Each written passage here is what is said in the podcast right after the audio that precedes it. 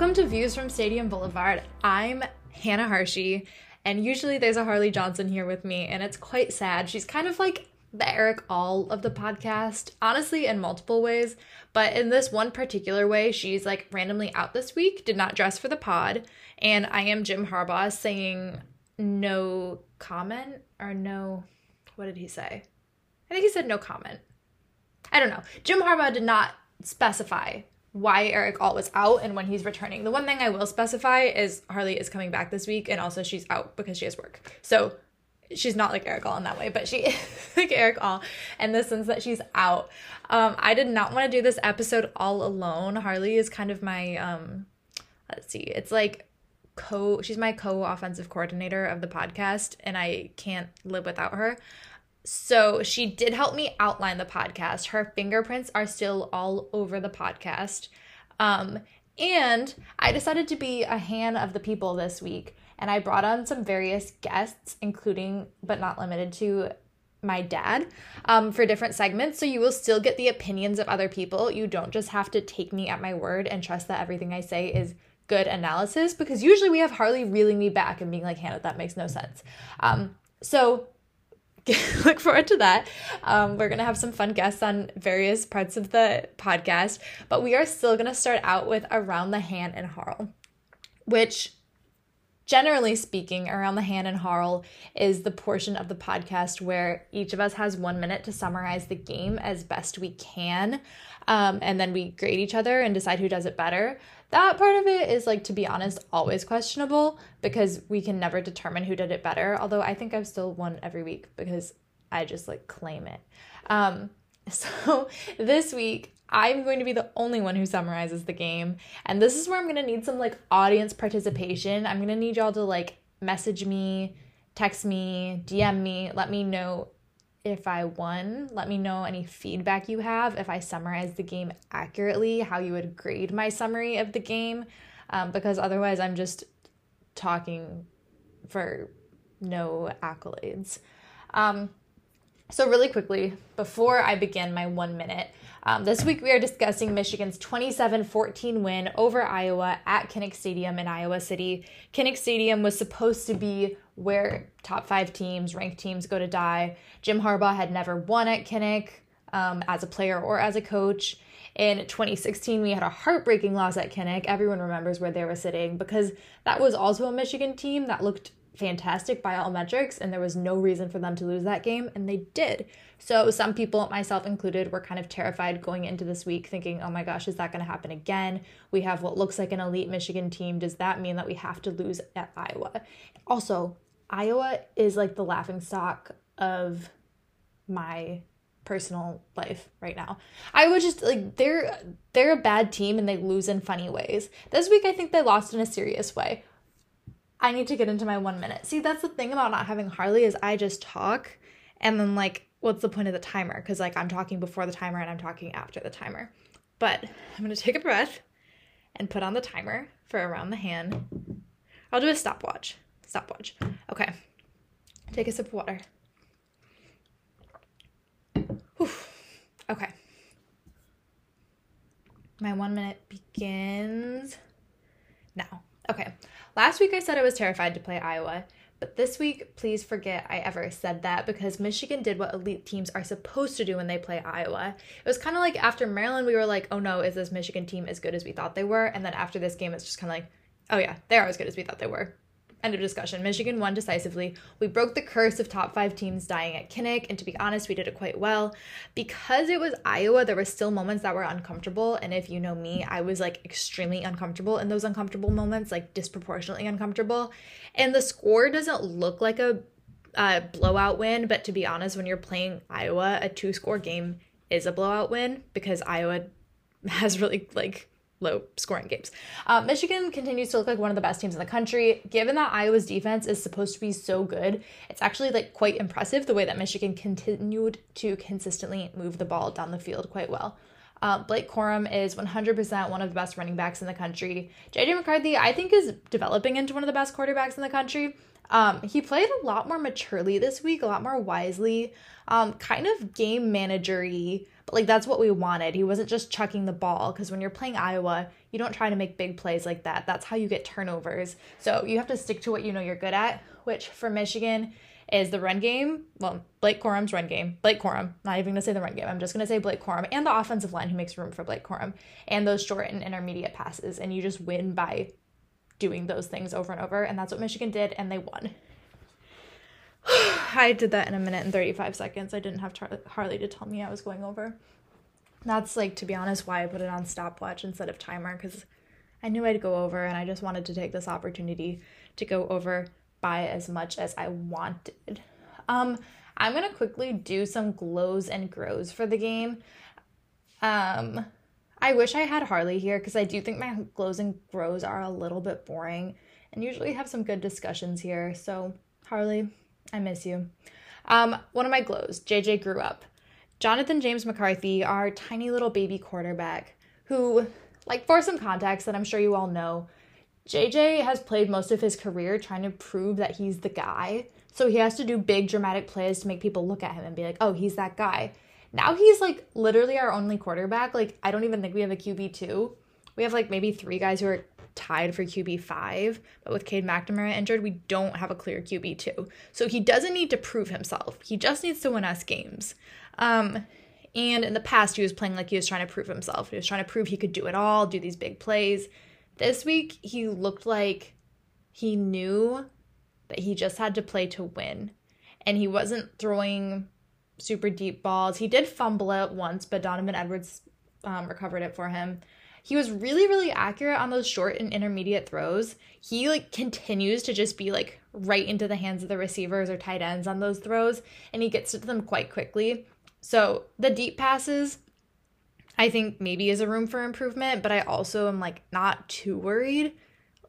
Maybe just because as a Michigan fan, I'm not used to a quarterback being accurate on deep passes. So I'm like, oh, JJ's better than what I've ever seen, so why would I complain?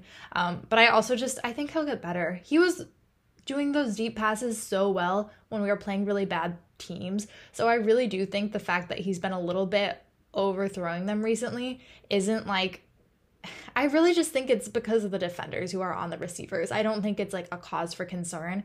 I think he just needs to time it better given that they're playing stronger defenses and that the DBs are like right there. And sometimes the receivers are like doing a little too much with the DBs. Like it's not always on JJ, in my opinion. Um, my other glow is the offensive line.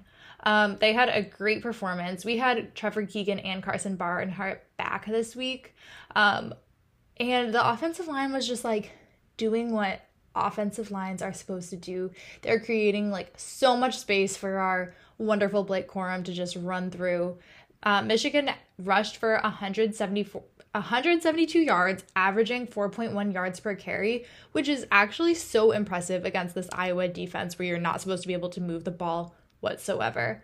Um, Olu Oluwatimi is looking fantastic. He was, as they say, every time his name is mentioned, he was a Rimington finalist last year. He's a transfer from Virginia. He's supposed to be really good. And every time he's every time you see him, they're like, and he's just like getting right into the system, getting into the swing of things. But like honestly, so true. Like he really is getting into the swing of things. I think he is by the end of the year going to be a Rimington finalist. I don't know if he'll be a Rimington finalist again, but he's really good.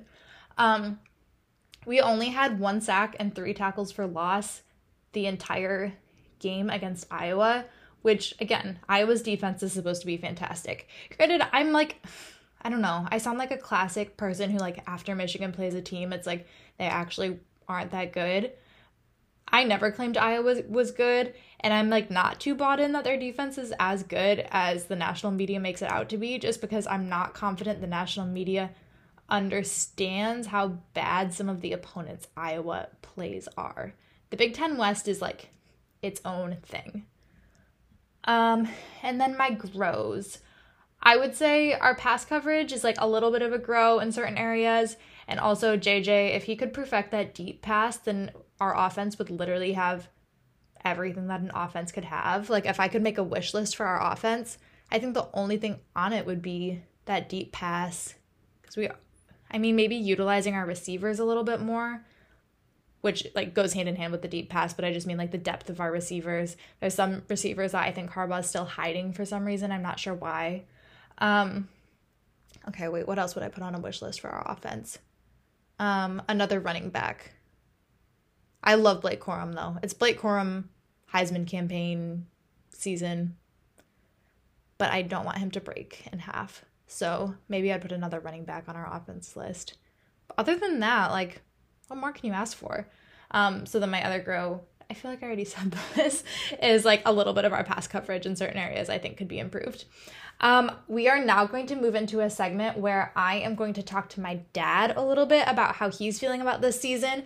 My dad is um, older than me, um, and he has like seen those iconic Michigan eras that we've all heard about.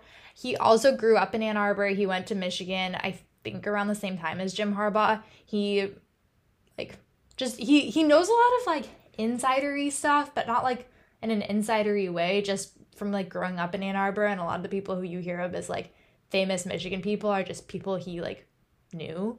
Um, so we're gonna bring him on for a moment here to talk about how he feels about this season and where this team stacks up compared to the iconic teams of the past. Okay, so being my dad, you are by definition older than me, and you've been around for some of the more historic Michigan teams that I was not alive to see. Based on the five games that we've seen from this Michigan team so far, they're ranked number four. They look really good. How do you think that this current team stacks up to some of the more iconic teams that you've seen in your lifetime? Well, that's a good question. I think they actually stack up fine, but it's really hard to know with the with the with the easy pre-conference schedule and just the one Big Ten game. So so far so good. But back in the day when the schedule was much easier non-conference, and that was generally easier even in the conference until you got later in the season, um, it was not unusual to be undefeated after five games. And I think I saw this was the first time they're undefeated for five games, two years in a row in a long time. Hmm. So, so far, so good. I love the fact that they've got a strong running game and a balanced passing attack. Um, I like their the signs of things on defense, uh, the signs of things on the offensive line. But until they play somebody else, it's really hard to know. Okay, so I'm actually curious. Like back in the olden days, how did you how did you know when a team was hyped up like this? Like did you did you have the weekly rankings? Like I assume you didn't have like you obviously didn't have all the different podcasts that I listen to every week. You didn't have Twitter. There wasn't I assume there wasn't nearly as much preseason coverage in terms of like coverage at fall or fall summer like the camp they have beforehand, all of the media days. Prior to all of that, like how did you know when the team was hyped? You just knew they were. It, it wasn't a question of if they were going to be good or not. You knew they were going to be good, and you knew they were going to be in the top 10, and you knew that it would come down, and I'm talking in the 70s, you knew that it was going to come down to Michigan and Ohio State, unless there was some kind of an outlier. And so the difference between now and then is that now, when you get five games in a row, I'm always afraid of drinking the Kool Aid now Mm-hmm. I, I kind of missed last year because I kept waiting for them to, you know, to drop off, and they never did. And and so, back in the day, so to speak, you knew they were going to be good. You didn't have to worry about jumping on the bandwagon because you're always there. And if they happen to get upset by Minnesota or Iowa or Purdue, some random game that they lost, you're disappointed. But they still had Ohio State at the end of the year, and you knew they were going to have a chance of beating Ohio State and if not, you know, culminating their season's goal, at least you would ruin Ohio State season. So that's the biggest difference. I guess that's true because also you weren't playing to get in the playoffs or to get in the Big Ten championship game or to get in a bowl game besides the Rose Bowl, right? Well, so for part early on, there was only one team that got to go to a bowl game in the Big Ten, and that was the winner of the Big Ten. You're right, with no playoff. So that was generally the victor between Michigan and Ohio State. And you could look it up, and I, I haven't, but there's a statistic about the number the number of I think it was Michigan teams who did not go to a bowl game and where they were ranked in the final season, in the final rankings, and it was extraordinarily high, like you know top ten for sure, and they didn't even go to a bowl game. So mm. and then I remember one Michigan Ohio State game where there were uh, somebody brought oranges and they were throwing oranges like disparagingly at the team that was going to lose because the loser was going to go to the Orange Bowl, the winner was going to go to the Rose Bowl. It's a I joke. I mean, yeah, exactly. So yeah, you just knew there was going to be a good season. That's the difference. And so now I think the competition is way better. I think, you know, Michigan used to have 120 kids on scholarship. Mm-hmm. And their second team was literally better than the second or than the first team of the third best team in the Big Ten. It was just way different. It was way yeah. different. The power disparity was was way different. So now, like this season, it's going to be fun seeing them go in to play Penn State. It's going to be fun see, seeing them play, of course, Ohio State if we're still good. I hope they just smash Michigan State, and and uh, but all of those are you have to see them play the game before you know it's going to happen. Yeah. And, yeah, I just hope it does, especially Michigan State. Um, Jim Harbaugh had a comment in the press conference after the game that reminded me of you because you were mine and Harley's first source that told us that Jim Harbaugh went by Jimmy. Um, yeah. and we we've been telling everyone that this news we have that Jim Harbaugh, like in his real life, goes by Jimmy. But he was saying that JJ JJ McCarthy reminds him of a young Jimmy Harbaugh in terms of his style of play as a quarterback. Um, yeah. And then he, I think he also said JJ's better than him. How do you do you do you agree? Do you see those comparisons? Is that just Harbaugh saying Harbaugh things? Uh, I didn't hear the comment, but yeah, I can kind of see that. I think I think when uh, when Harbaugh was here, he he just had a swagger about himself. He had confidence in himself that was, um, it was pretty special. And so for those of us who grew up in Ann Arbor, it was a little bit of a like, does he really deserve to have that much confidence? Isn't that Jim Harbaugh who went to Pioneer and you know St. Francis and, but yeah, he he had it and he lived up to it. So when he says he sees that in JJ McCarthy, I think it's a real compliment to JJ McCarthy. And I think it's a real compliment to Jim Harbaugh because I think JJ McCarthy seems like a total class act who uh, says and does the right things. So, yeah, pretty nice statement both ways, I think. I also have a theory that JJ McCarthy might be kind of weird. So that would also. Um, the whole like, weird thing, though, I I don't remember Jim Harbaugh. I think he was just a normal, competitive, um, athletic kid. I don't remember any anything other than that. He's he objectively was, weird now. I don't know where that came from, but I don't remember that growing up. Now, other people, he he he was.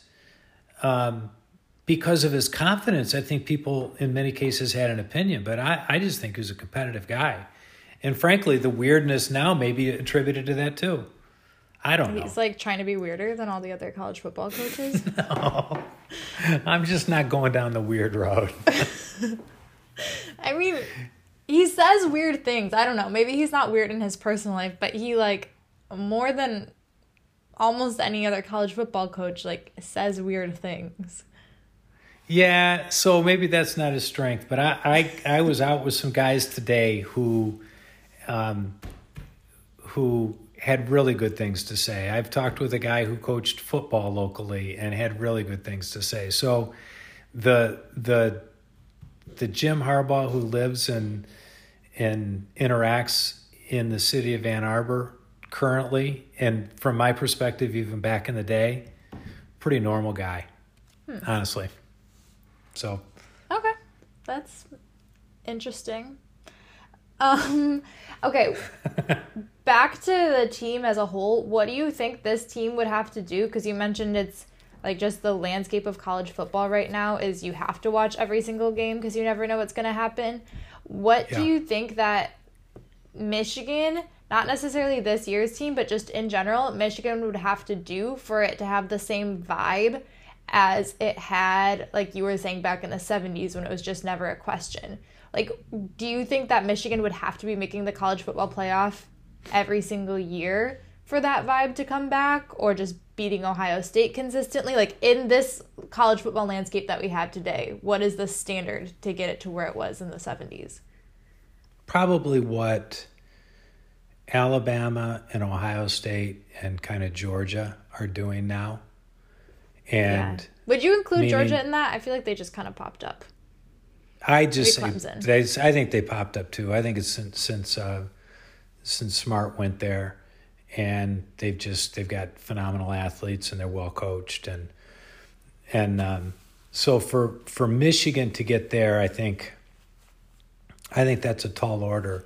What I think would be would be good for Michigan would be satisfying to me, and I think a lot of like my my University of Michigan cohorts would be win the games you're supposed to win, um, smash Michigan State every year, and if you lose the occasional game to Ohio, if you lose to Ohio State sometimes, but not 13 years in a row or whatever it is, and you know you're occasionally upset by Michigan State, and it should always be an upset, and you're beat occasionally by Penn State, that's okay, but you should you should never lose to Rutgers, Maryland, Purdue, Indiana, um, and on and on and on. You're going to lose some to Nebraska. to Nebraska. Well, Nebraska should be good, but they're not.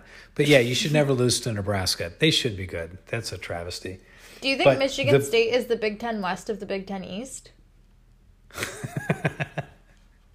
On a good day, I hope.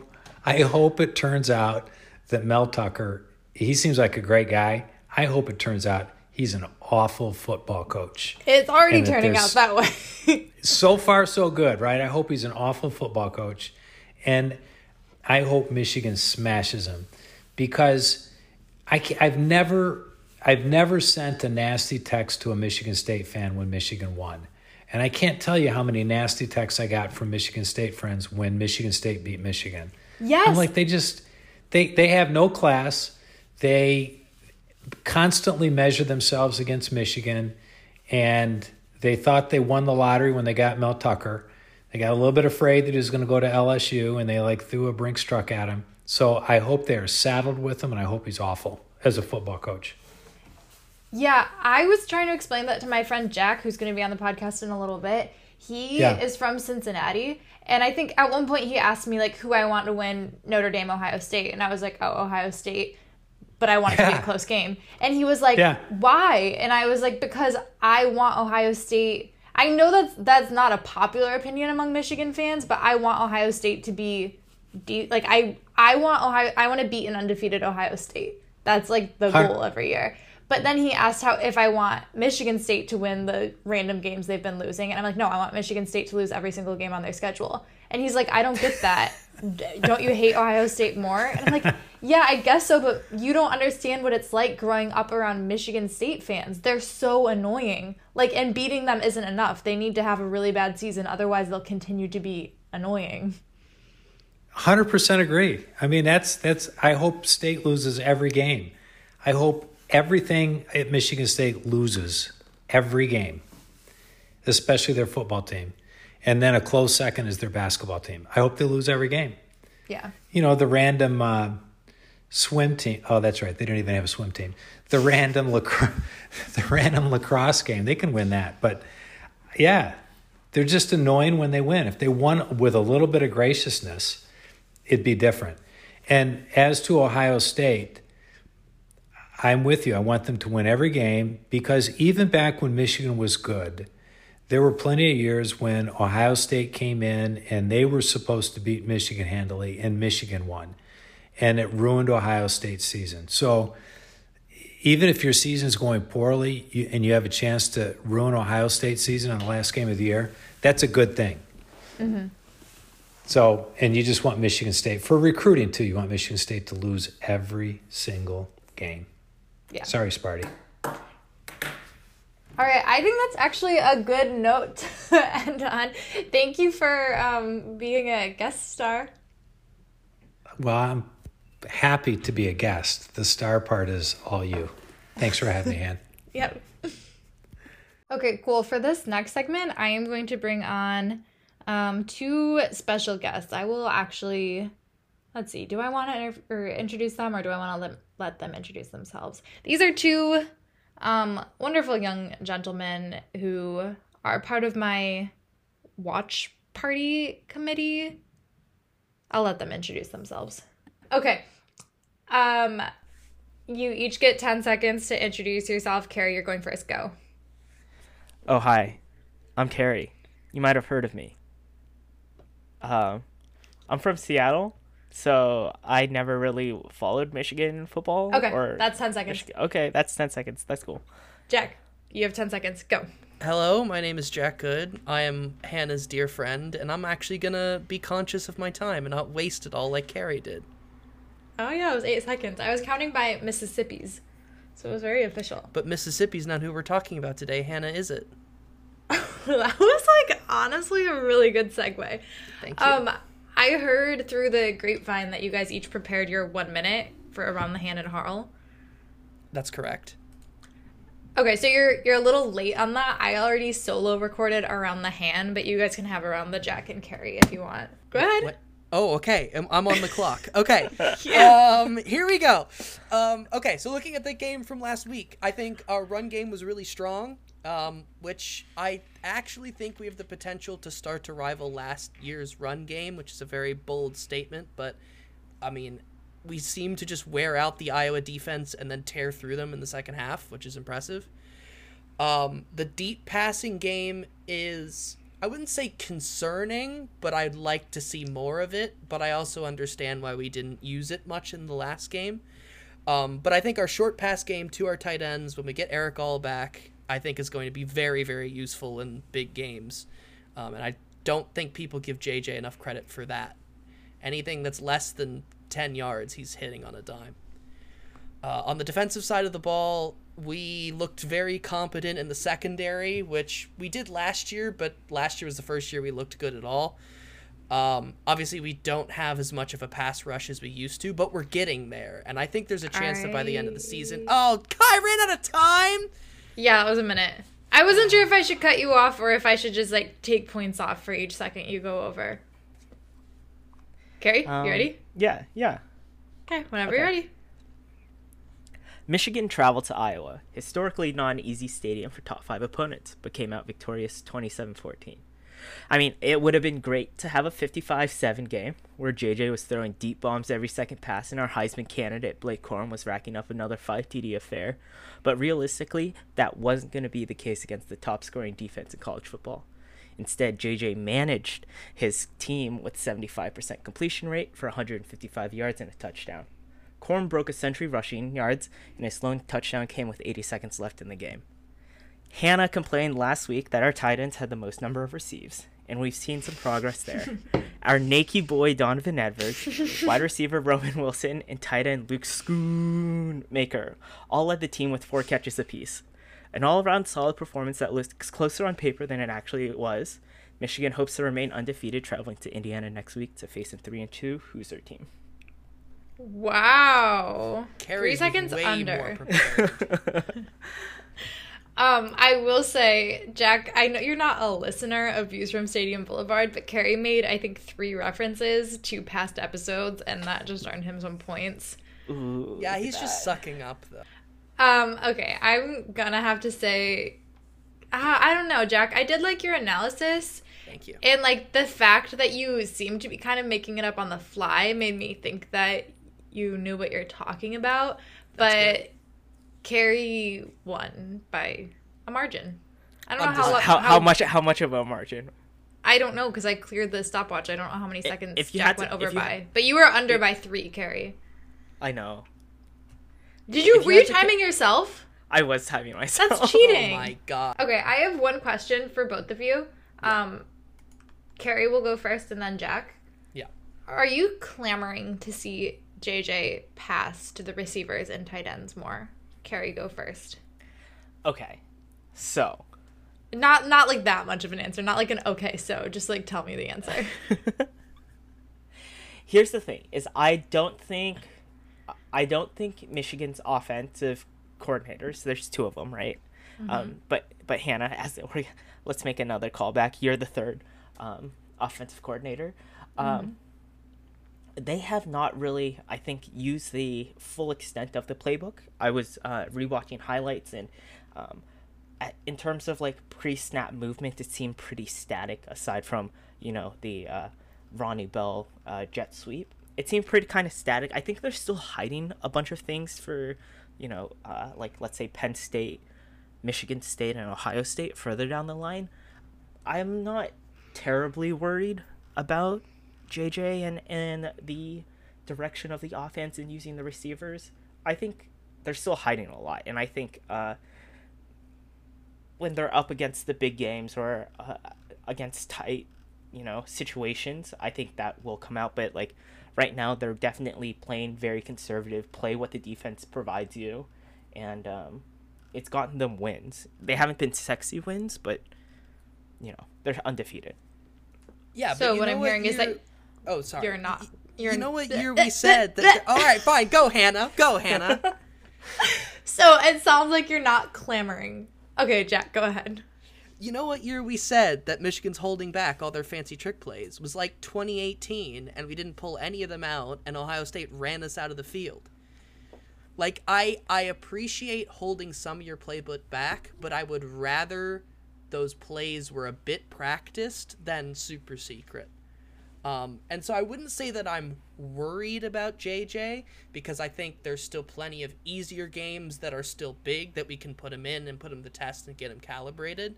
But I would be disappointed if we have more of these controlled games against opponents that we should be taking more risks against. Because I don't want my first risks to be against Ohio State.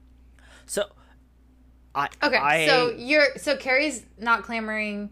Jack is like on the verge of a clamor. That's right. Half of a clamor. Okay. Um, we're gonna move on now to superlatives. Um, Carrie, I can tell that you like. Do you do you really need to say something? yeah, I do need to say something. Is this supposed to be a conversation or are we filling out a form, Hannah? yeah. Okay, go ahead, Carrie. Go ahead. Okay, so of the last six games that Iowa had at home against top five opponents, they beat five of them. Okay, the turnover margin in those six games was plus twelve. They forced seventeen turnovers.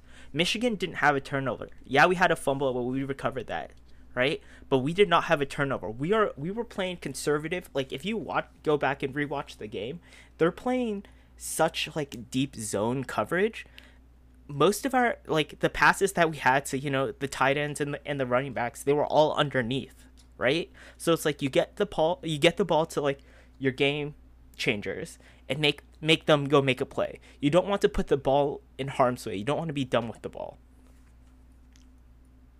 Yeah, I agree. I, I like I I wasn't upset that we didn't throw the ball deep as much this specific game. Because I agree, it would have been dangerous. Which, but again, it's gonna be dangerous in the future. At some point, you're gonna be taking deep shots against a good secondary, and even if you're only up by two scores, I feel like that's the time to take them. But again, I'm more worried about if future games we still don't see it, then I become worried. All right, and moving on to superlatives. Yeah. Got to get on schedule. Um, Uh-huh. our first superlative this will all be is cut out don't worry Uh, yeah, you guys are gonna listen back and be like, "Wait, where's the part where I said all this stuff?" I'm like, Haha, "This podcast is not about you guys saying stuff; it's about me and Harley." Unbelievable. Um, diaper dandy of the week. That is a superlative that we give to a young player, typically a freshman, who was quite dandy that week. And actually, this week, the diaper dandy of the week is going to my little sister, Beanie Brianna Harshey. Her name is Brianna, but she goes by Beanie. Who officially committed to Michigan this week to be a Michigan Wolverine and play Nice. women's soccer at Michigan. That's fantastic. Yay! Okay, not the applause. What, you don't think the clapping's gonna come out good on the podcast? um, she did text me and ask if she can be on views like five minutes ago, and then I said Ooh. maybe someday. So future. Maybe when she's yeah. actually like started going to school, you know, she's got to earn it. Yeah, that's not for a few years. She's But that's very junior. exciting. Yeah. Um, so we don't have a diaper dandy on the Michigan football team this week just because like the diapers still aren't really present. We're deep enough without having to open up the diaper drawer. However, we do have a pull-up dandy this week. I don't know if are you guys familiar with pull-ups? Of course. I've never done one. Nice. Okay, well, a pull-up is like when you become a big kid and like you now like you don't need a grown up to like close your undies or your diaper for you, so it's still made of diaper material, but you can pull it on yourself. So it's like when you're like one or two and like you're still having some accidents, but like you don't need like a grown up to be like putting your diaper on for you. This is a Um, surprisingly diaper and poop themed podcast. I did not realize. Okay, no one mentioned poop until you did just But what now. is else a diaper for? pee. All right. Well, yes. Continue, Hannah. Gosh. Okay, so the pull up dandy of the week goes to JJ McCarthy because he's not a diaper dandy. He's not a freshman, but like he's still he's still in pull ups and he had a good game. I especially I mentioned this earlier in the episode, but I appreciated that he seemed to mature a little bit this week. Um, maybe he maybe he broke out the pull up pull ups this week. Maybe he was still in diapers last week and now he's in pull ups. Maybe next week he'll be in undies. um, but he had like some wiser decision making. He didn't look like he was just showing off and playing like a little kid who wanted his coach's attention anymore, and I really appreciated that. I can agree So- with that. In my intro vibe- 60 seconds, I, I emphasized uh, that he managed the game. I stand by that he's he was a game manager of this game, and that's all we Okay. needed. I actually said that in my 60 seconds as well. Oh my! I'm telling you, Carrie's just here to suck up. what do you mean? I haven't. how could I have known her 60 seconds? Mm-hmm. Okay, do you all have any guess on who, which player won the Vibe to the Vibes award this week? Jack, if you're not aware, Vibe to the Vibes is our most prestigious award for each week. Ooh. I'm gonna guess it was Blake Corum. Ooh, and you are correct. I'm Um, so smart. I didn't even get a vote. Yeah, you would because like said something dumb. um, Blake Corum rushed for 133 yards, which is the most rushing yards by one running back against Iowa. Um, he averaged 4.6 yards per carry, and that is pretty impressive. I mean, credit to our offensive line as well, but Iowa only gave up an average of 2.21 yards per carry prior to this game. So that's he was doing things against Iowa that people aren't supposed to be able to do against Iowa. Thoughts? Oh, I have three minutes. Can I talk for three minutes? No. You can Oh. talk for less than that. Okay, so I- I'll talk really quickly. I watched the OSU Michigan game from last year, like a highlights. Just I don't know why. Um, and one of the narratives that came out that was very true watching it is how tired the Ohio State defense looked, and we started to just tear them up. I really felt like we started doing that at the end of this Iowa game too. Like Blake Corum started getting significantly more yards in the second half because of how physically dominant we had to be in the first half. And so even though the score was low, we were really in control offensively in the second half. And so I think that shows another good potential of really kind of bowling over future teams, even ones that are supposed to be very defensively capable. Yeah, my one concern with that though is there's only one Blake Corum. Donovan Edwards isn't bad. No, he's not, but he's a pull-up dandy, and I it also I don't know how much of a true running back he is. He seems like he's usually out there doing some other things. I agree that I wish I would feel more confident if we could split Blake Corum's work a little bit, um, and maybe Donovan Edwards can become that. Um, but yeah, I, that could be a concern. Um, Carrie, do you have any thoughts before we move on to the next one?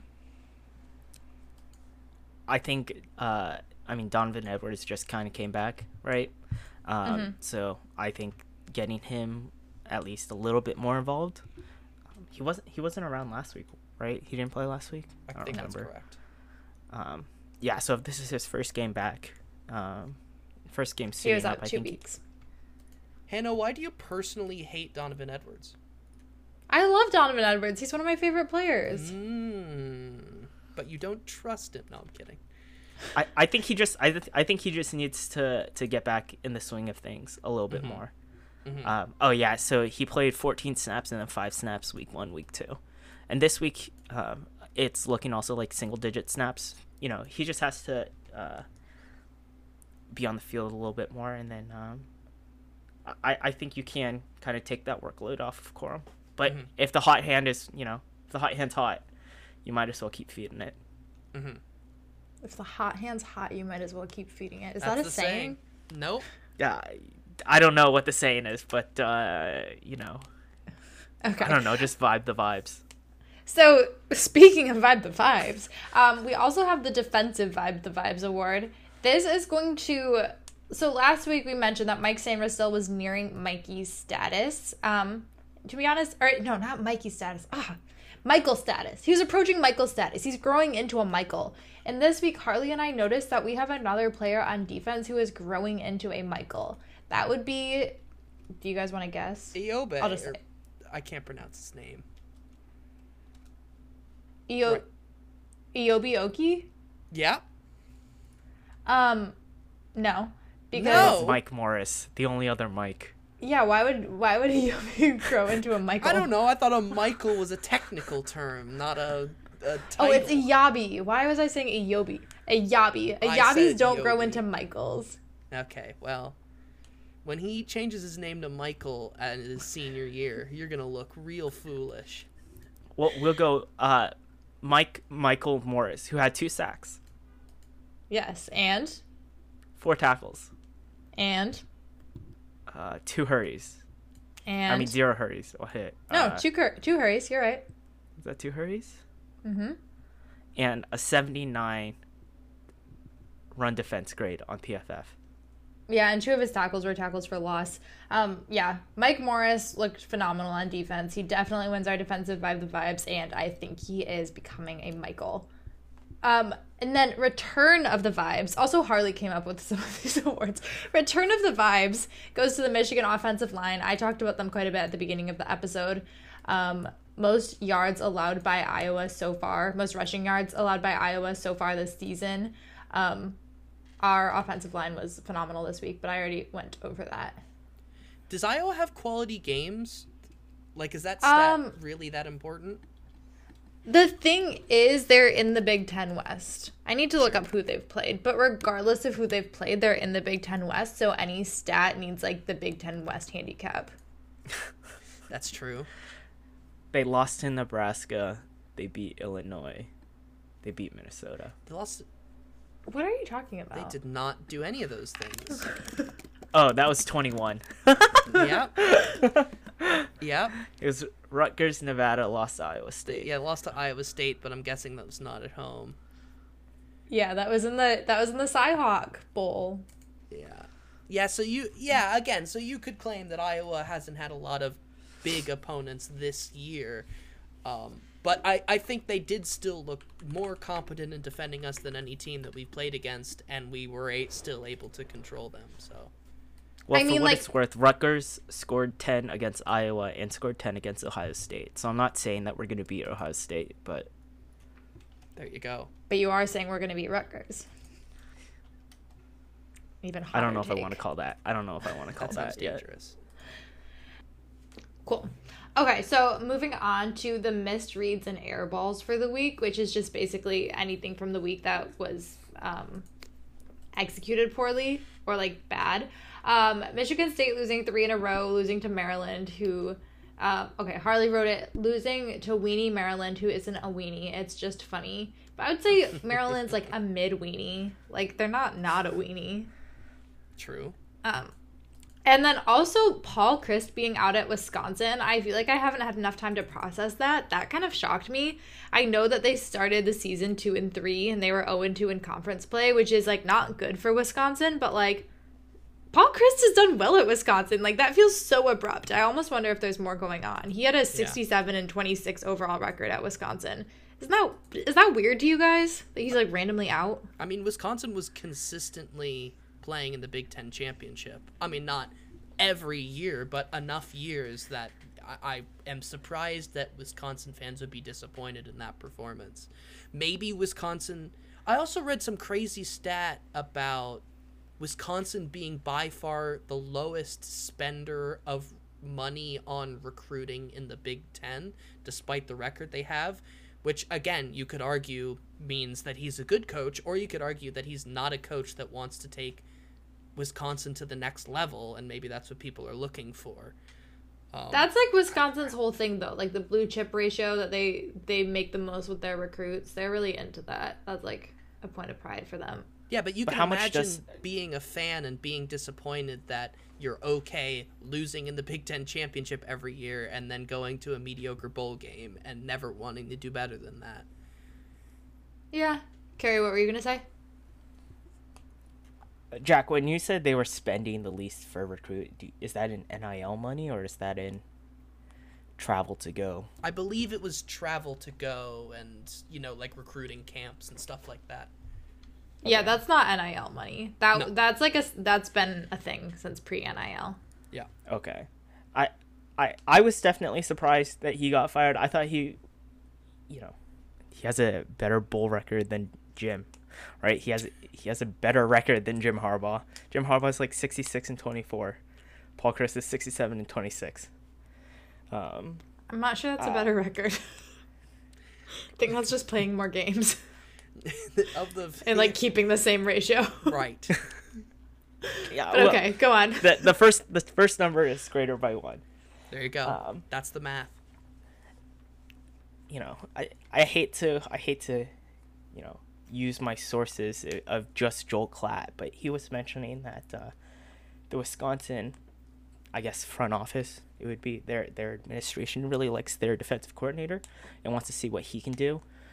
If that is the case, then you know you're gonna give him the rest of this season, and maybe another season or two to to try out what his regime would look like, and then if you say that doesn't work, okay, then we're going to do a, a complete, you know, uh, overhaul in, in the searching uh, coach, uh, searching for a coach. I think that would make sense. But also, Joel Klatt mentioned that like now with this recruiting cycle, it's not like you could just fire a coach at the end of the year and then be on the same cadence for recruiting. Mm. You're going to be recruiting throughout the entire year. Mm-hmm. Um, so I think if there really is going to be a change in philosophy in recruiting, and you know, um, the former head coach wasn't necessarily on board with it, okay, yeah, get him out of here. Especially with the you know, who who knows what's going to happen with Big Ten and and, and the Pac-12 um, and that whole realignment. I, I think he had he obviously had a really good record the eight years he was there, but he was kind of beating up on a pretty easy Big Ten West. Mm-hmm. Yeah, and occasionally beating up on Michigan. Let's not forget. True. All right. Um, I think I'm gonna wrap it up with you guys. You have been. Wait, can I introduce a quick segment? Oh my goodness! Yeah, go ahead, Jack. The, uh, is the um, NCAA committee going to keep us out of the playoffs segment?